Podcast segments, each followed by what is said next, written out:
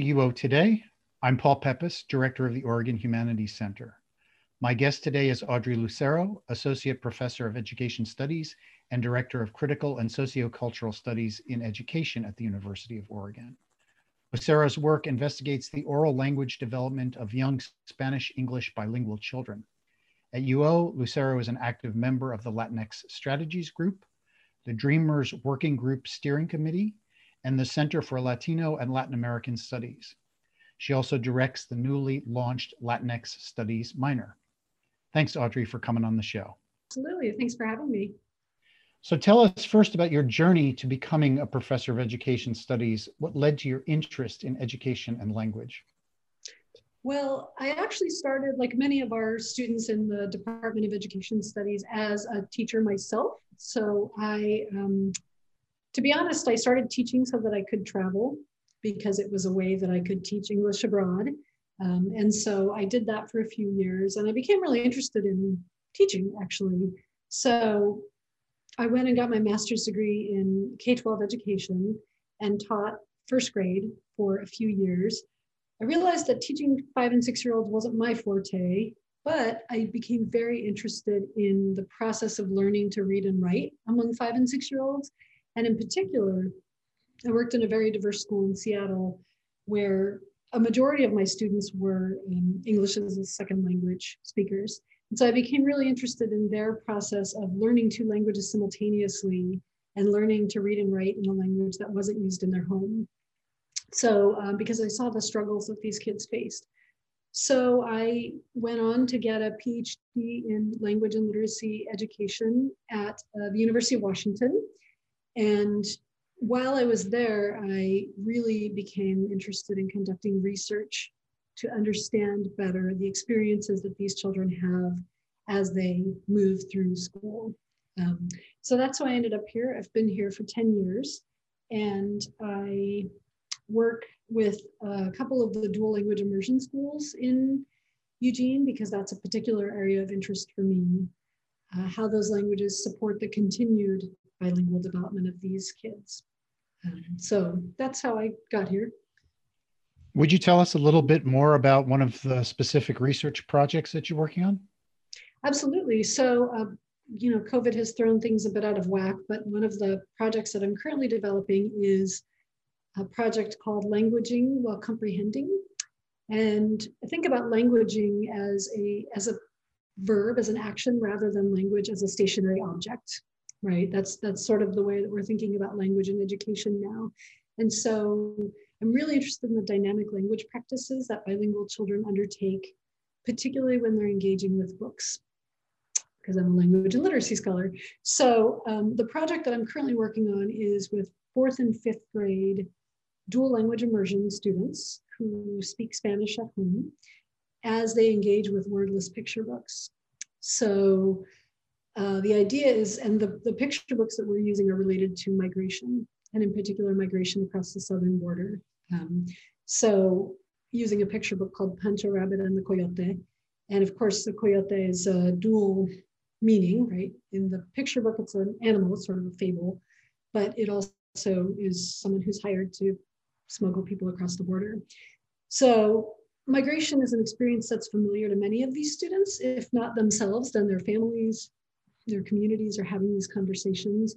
And so we're really interested. I have two doctoral students working with me in how children use language sort of flexibly and dynamically, their two languages, to process the what's happening in the picture books, right? So we sort of prompt them to look at the pictures, to engage in discussion with us, and to think about how they might write this story before we actually read the words with them because i'm really interested in their making sense of text through discussion through engagement with illustrations and then you know putting the author's words on top of that.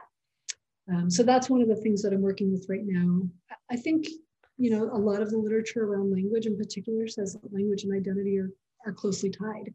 So giving these students the opportunity to use their languages flexibly enables them to sort of build their identities as bilingual members of a community. And that's really my goal is to help support and facilitate that bilingualism. So you've you you've already started to get at my next question, but say a little bit more about these dual language programs and dual language learning and how it impacts larger questions of learning just in general. Yeah, the idea behind dual language immersion education is that um, supporting the continued development of children's home languages is supportive not only of their identity development, but also supportive of their academic development in both languages, actually. So there's some research that shows that children who go through these dual language immersion programs, and that's where they receive, incidentally, um, instruction, content instruction in both languages. The vast majority of such programs are Spanish English, but they exist in many languages around the country. Um, and that children have the opportunity to learn content in their home language facilitates their learning. It also facilitates their academic achievement um, and their English development because we know that languages are um, commonly, so common underlying proficiency is this theory that says that languages aren't separate in our brains. Um, and if you spend any time with proficient bilinguals, you'll hear us translanguaging all the time, right? Going back and forth between the two languages in terms of which makes the most sense to use in a particular situation. So the opportunity for kids to be in these programs enables them to use both of their languages to facilitate their learning and to facilitate their achievement. Um, so that's the idea is that they really arose out of equity movements in the 60s and 70s. And um, they've, they've spread pretty widely beyond that to the point where now one of the tensions, and this exists in Eugene, is who has access to these programs. Um, is it the children for whom they were designed, the language minority Spanish speakers, or is it the white English speaking families who are moving into the communities for these programs?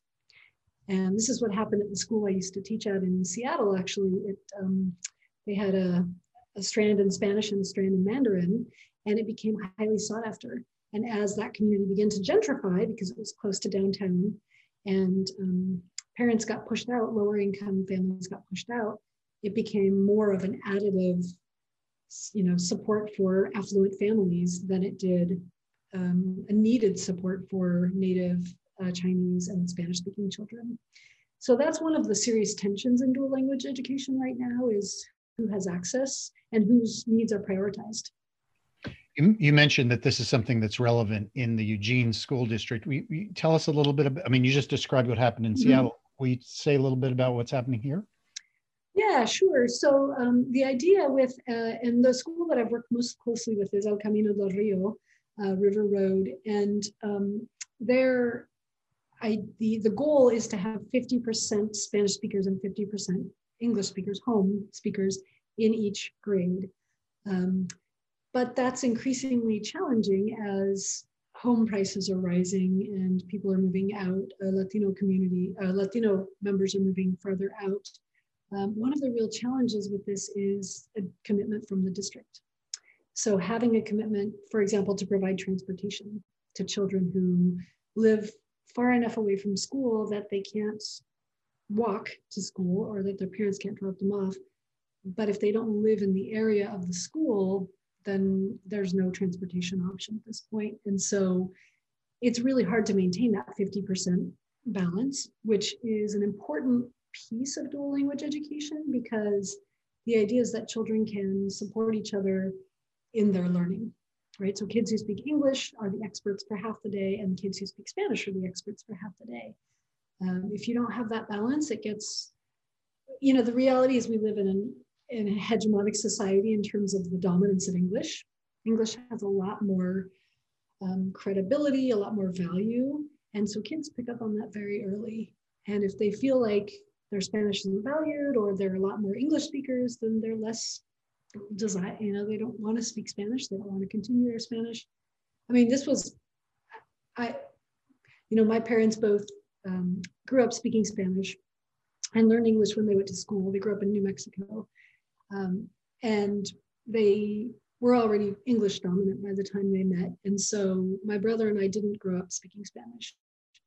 Um, and we didn't want to, to be honest. I, I, mean, I, I didn't see the point when I was eight or nine or 10 years old.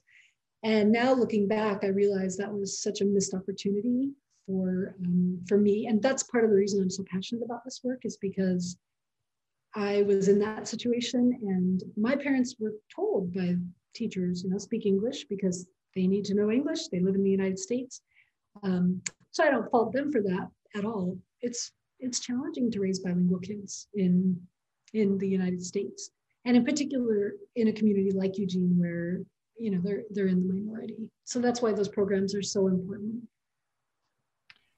Can you say a little bit about how the coronavirus pandemic is impacting this set of problems, this set of issues that you've just been talking about? I mean, how are you, how are they even conducting these programs now? Yeah, um, well, it changes on a fairly regular basis. Um, and I think, you know, right now for teachers and schools, it's such a challenge to figure out how to serve kids equitably.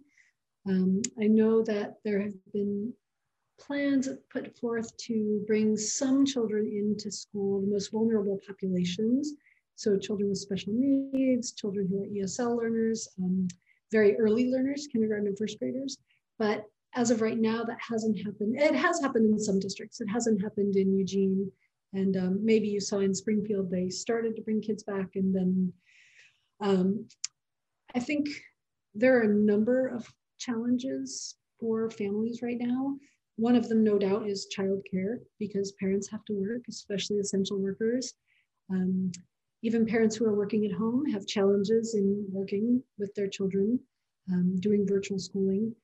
Technology is a huge challenge, access to internet, um, giving kids opportunities to have the regular supports that they would have. So ESL classes, for instance, is really challenging with schedules, it's challenging with technology, it's challenging with, um, you know, the reality is I, have been in teacher education now for 10 years. I've never taught virtually until last summer, this summer. So I am also not an expert in how to teach virtually, especially how to teach kids virtually. So this is something we're all grappling with is okay, how do we prepare our students to do this work given that we've never done this work? Um, and how do we work with teachers to do this work when they're struggling so much to figure out how do I engage six and seven year olds across a computer screen? How do I assess children's writing? So, this is something I've been thinking a lot about because, you know, kindergarten, first, second grade are such pivotal years for writing. And how do we instruct and assess children's writing virtually. Um, you know, there are apps where kids can write a journal entry, for instance, take a photo, send it to their teacher, and then the teacher can give some feedback. But it's not the same as sitting next to a child and asking them, okay, you know, que quieres decir? What do you want to say in this story? Or, um, you know, what is it that you, okay, you're having trouble writing that word. let's sound it out, right? It's just a very different um, context that I think we're all trying to figure out what are the best tools? How do we not overwhelm children and families? Um, I really appreciated that this uh, state superintendent Colt Gill in one of the calls this summer said to you know teachers and stakeholders, the number one priority for the first few weeks of school is to build community and let kids know that we care about them and that we're concerned about their families and that we understand that these are challenging times for everybody. So I think that um, you know, unfortunately, the academic losses are going to be, um, they're, they're going to be around for a while. I think about those kids who are not getting meaningful language and literacy instruction in the same way they would in schools. And um, I'm concerned about that. Lots of, lots of us are concerned about that. So at this point, I want to pivot a little in, in our discussion. I want to talk about the new uh, Latinx Studies uh, program at U of O. So first, um, why is it important to have a Latinx studies program at the U of O? Why is that something that the university needs to do? Well, I think there are a couple main reasons. Um, I guess one of the least compelling but most um, realistic reasons is the demographic imperative, right? The population of Oregon is changing. Uh, the, the percent of undergraduates who identify as Latino, Latina, or Latinx has increased 10% in the last 10 years. So it's now almost 14% of the undergraduate population. Um, those students have been very drawn to the minor. So I've already met, um, I'm advising students right now in the minor, and I've met uh, with our 10 students who have the minor. Um, and the enthusiasm that they've shown for this has been really um, impressive. So I've met with a couple of students who are juniors and seniors now who say, oh my gosh, I'm so glad that there's a minor. There wasn't when I started, but you know, if I had known and I'm telling my friends. And so I think there's a real interest in this. We have a very activist and engaged undergraduate population. So, um, you know, if you take a look at the Latinx Studies website, you'll see we have MECHA, Mujeres, uh, the Latinx Male and Allies Alliance, the, the undergraduates organize a conference every year for Latinx high school students, Raíces Unidas. And um, I went, it was in February, just before we were forced to leave campus. And there were hundreds of uh, Latinx identifying high schoolers from all over the state who came to this conference to meet with undergraduates, to hear from faculty and doctoral students. And so I think one of the reasons is because there's a real need for this. You know, students are interested in learning about their backgrounds. They're interested in learning more about the Latinx history of the United or of the United States and of Oregon. Um, so I think that's a big reason.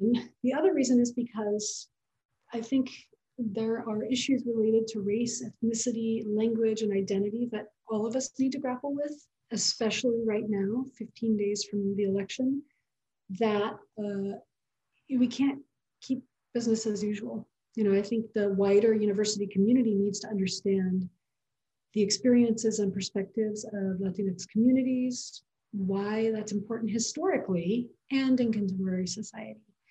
And one of the real goals that I have is uh, for people to understand the diversity of these experiences, right? So, just for example, my family's been in the United States for 500 years, right? My my ancestors are from what is now New Mexico, but what was you know Mexico, and before that um, indigenous land since at least probably the 1500s. But that's a pretty unique experience relative to the generations of immigrants who've come since then.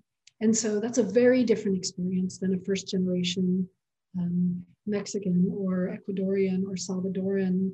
Um, and we have an increasing population of Guatemalan students in Oregon. Um, so just understanding that it's not a monolith, right? The other important piece is that it's not a racial identification. So Latinx people can be Black, they can be white, they can be, um, you know, from any number of um, races. And so I think that's what's exciting to me is the the way the program is designed is interdisciplinary. So we currently have 42 courses that students can choose from. Uh, that's in, I think, nine departments and four colleges around campus. So that's 42 faculty who conduct research and teach courses in Latinx studies, all, all over campus, everything from women's and gender studies, from history, anthropology, sociology, education. So it's really an opportunity for our community to learn more about the experiences and perspectives of Latinx people. So how will the Latinx Studies program support the Latinx scholars residential community? You mentioned it in passing earlier in our talk.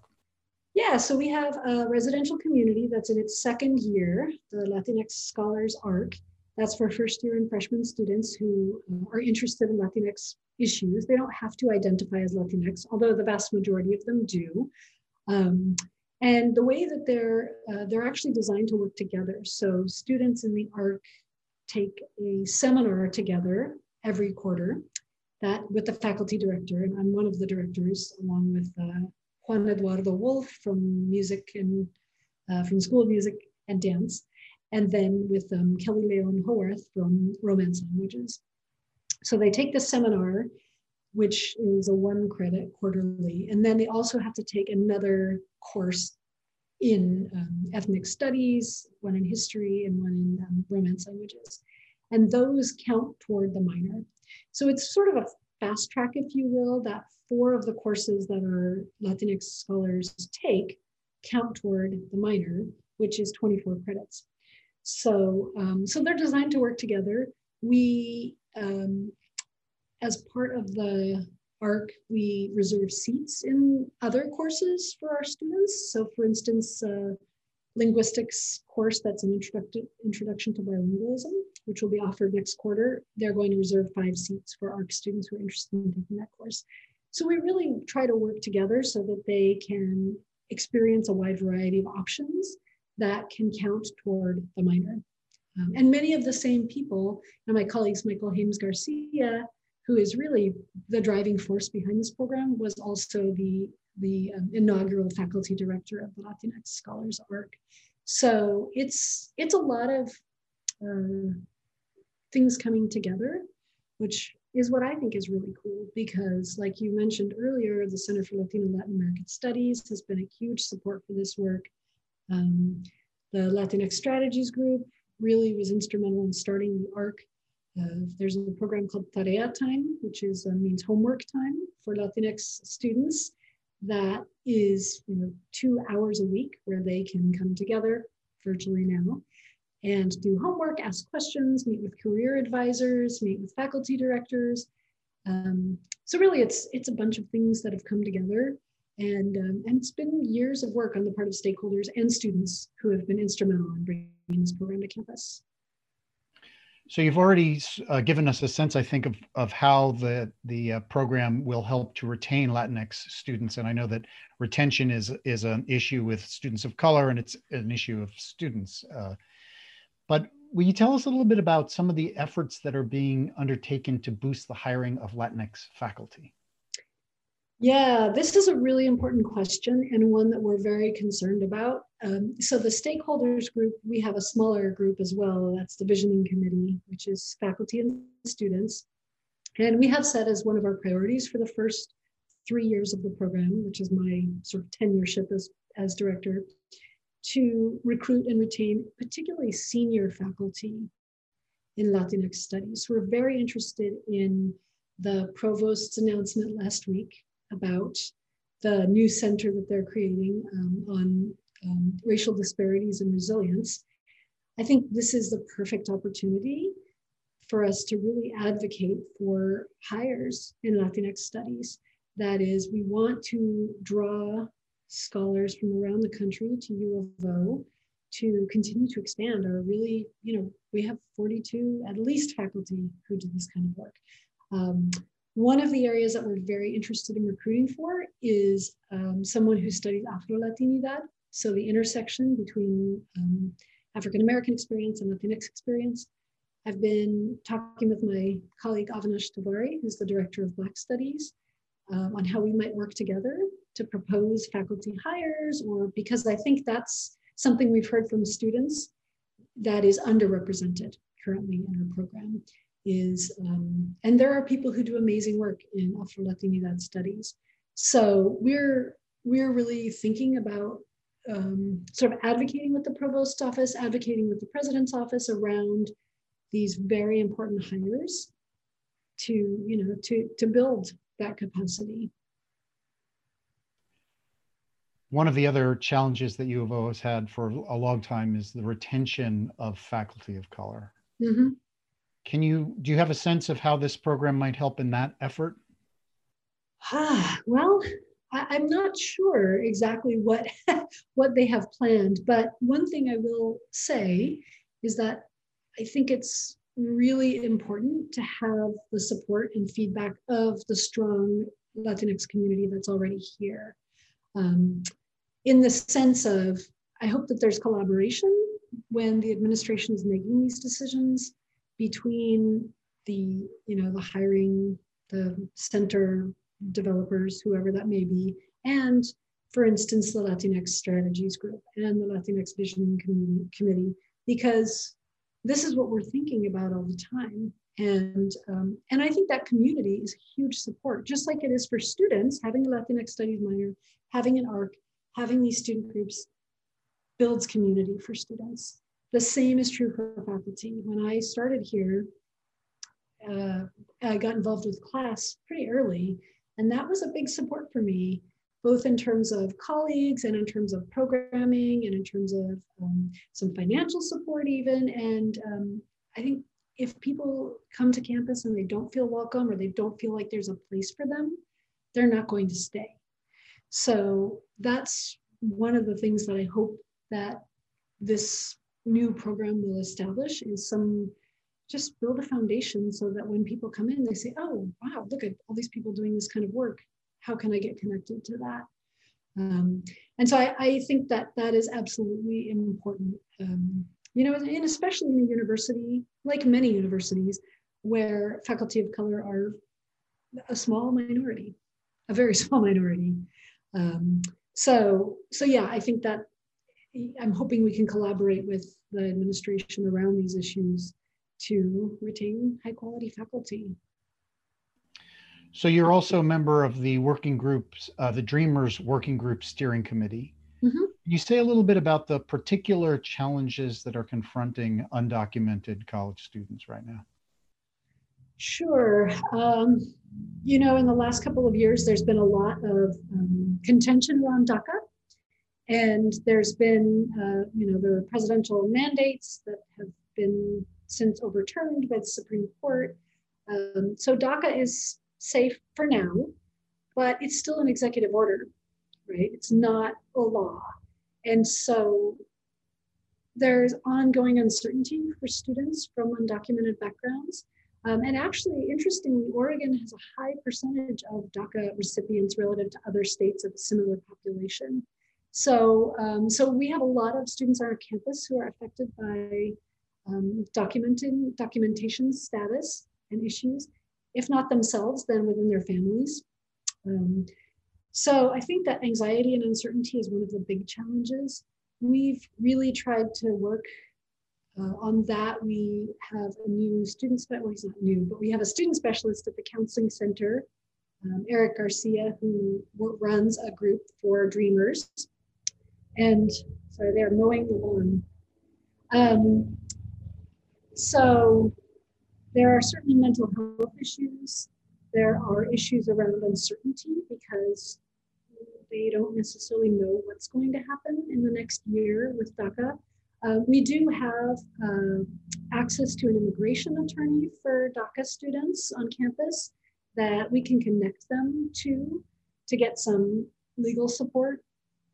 Um, being able to know whether they're going to be able to finish their degrees in a timely manner is a challenge for DACA students right now. So all of the things you might imagine being difficult for underrepresented students are even more challenging for documented or undocumented students right now.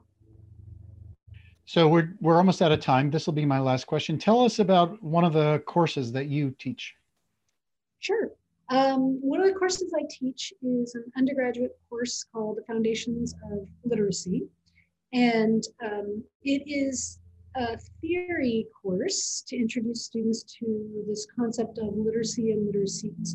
So, what does it mean to be literate and who decides?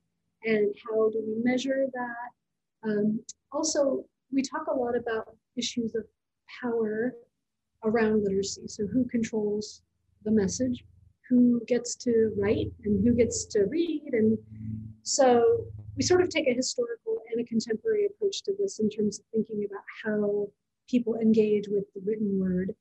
Um, and as I said, I'm particularly interested in bilingualism and I'm particularly interested in how children engage with text uh, in different ways. So we talk a lot about, um, this is a large class, it's about 90 students, it's all of our seniors. So we talk a lot about their experiences with literacy, their relationship with literacy, um, and how they think about literacy in times that are quite different than when I was an undergraduate, right? In terms of reading online, reading on your phone, reading on a Kindle. Um, social media is a big area of literacy. So we talk a lot about, okay, what constitutes literacy? Is a Twitter post an, an instance of literacy? Well, sure, it's an act of literacy, right? Um, and we talk a lot about how we enact our identities through literacy. So, I mean, you can see behind me, I've got, you know, posters that, that are written, that's an act of literacy that engages my identity. So when people come into my office and they see that, they think, okay, I understand something about her. Um, so just kind of attempting to broaden their definitions of what constitutes reading and writing, what constitutes languaging, how do we use those to move through the world, right? When we wear a shirt that has Nike on it, that makes a statement, right? That's an act of literacy. And so I really want them to go into, and many of the students in that undergraduate course go into our master's in teaching program, where they learn then the practical, how do you teach kids to read and write, um, to really help them appreciate and understand the literacies that our students bring with them. Because the kids in our classes, just like the students in my classes, are all experts in something, right? And maybe it's something I don't know anything about. So um, how can a student, for instance, teach me the literacy of Taekwondo? What does it mean to be literate in Taekwondo? How did you become literate in Taekwondo? How can you help others become literate in Taekwondo? So it's really, um, I, I actually really love teaching that course because it's a very broad theoretical course to get students to just think about things a little bit differently than they've ever thought about them before.